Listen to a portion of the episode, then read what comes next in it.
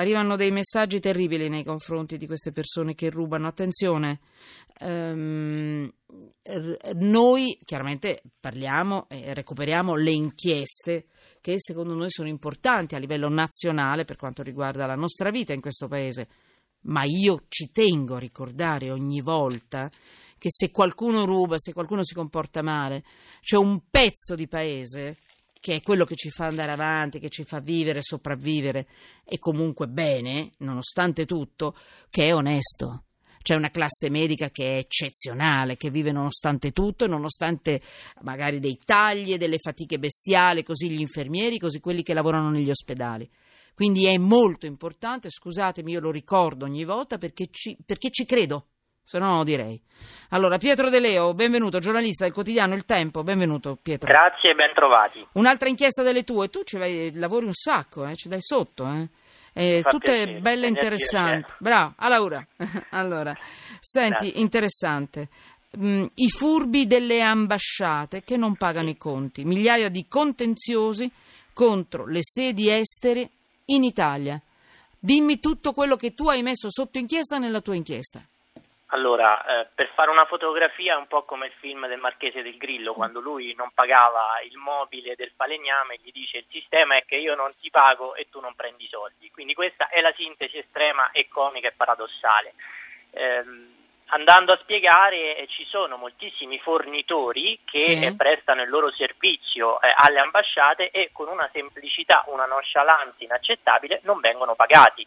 Eh, io mi sono soffermato eh, anche vedendo qua e là su internet, sia sentendo di pre- impresa diretta, su alcune fattispecie, soprattutto servizi fotografici per brochure e depliant, e sono uscite fuori delle cose assolutamente eh, inaccettabili, partendo dal fatto che eh, servono anni eh, per riuscire eh, a vedersi corrisposte anche delle piccole somme eh, e spesso anche con esito infausto. Eh, io in particolare ho eh, affrontato il caso più, in maniera più approfondita di un, un giovane fotografo che eh, aveva realizzato una serie di servizi per l'ambasciata. Non mi dire angolana. quale tipo ambasciata, perché ti prego. Perché qui partono per, le querele, ti prego. Per un'ambasciata. Ecco, poi c'è l'inchiesta sul quotidiano Il Tempo, ma non è per, non, per, per imbavagliarti, eh, per carità, è perché io non ho veri, potuto verificare tutte le ambasciate, quindi non mi posso prendere questa responsabilità. Magari mi dici le ambasciate che pagano, questo sì. Comunque, se a voi racconto... interessa andate sul tempo e controllate, no, per, per una questione di correttezza, perché io mi fido di Pietro De Leo ma mi fido di me stessa, non ho potuto controllare certo. tutto, quindi per correttezza. Io vi dico il fenomeno, vi racconto il fenomeno per mettervi anche in guardia. Hm? Quindi attenzione, perché siamo il paese dei truffati, non soltanto dei truffatori. Quindi attenzione, questo in genere a voi. Prego, Comunque Pietro. l'aneddotica, sì, l'aneddotica sì, sì, questa te la, te la testimonio, Tutto. parlando con la legale di questo fotografo, eh, sono quattro anni che deve avere dei soldi ogni volta che, chiamava lui prima di rivolgersi a un avvocato veniva rimbalzato da un ufficio ad un altro di tutta la pianta organica dell'ambasciata in questione in maniera piuttosto fantoziana. Poi si è rivolto a questa avvocatessa che ha preso in carico la pratica, ha cominciato anche lei a chiamare, ma nulla, nel senso che eh, la sua autorità di legale eh, non le ha eh, assolutamente apportato alcun beneficio. Sono andati tutti e due, avvocatessa e cliente, un giorno così in maniera proprio fisica all'ambasciata e non sono stati neanche ricevuti eh, dall'ufficio preposto e non sono riusciti neanche ad ottenere un appuntamento. Però andando, eh, guarda, tenevo a dire sì. un'altra cosa. Anche andando... gli affitti? Mi sembra che tu esatto, sottolinei che non vengono pagati. Esatto, per... spesso non vengono pagati gli affitti e questa è una cosa che va avanti da moltissimi anni.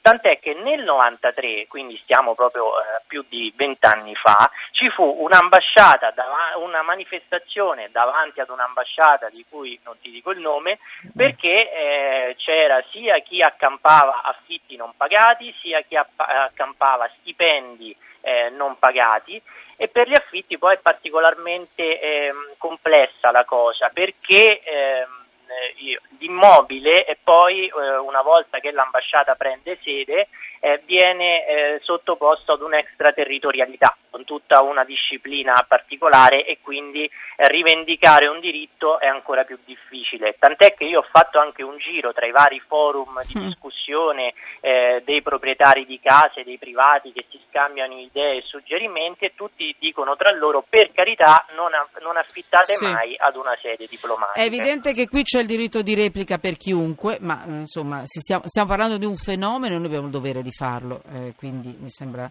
mi sembra giusto farlo. State in guardia. C'è qualche altra cosa che hai messo sotto inchiesta? Perché a me interessa anche la Farnesina. Cosa fa? Aiuta noi italiani oppure anche lei ha le mani legate?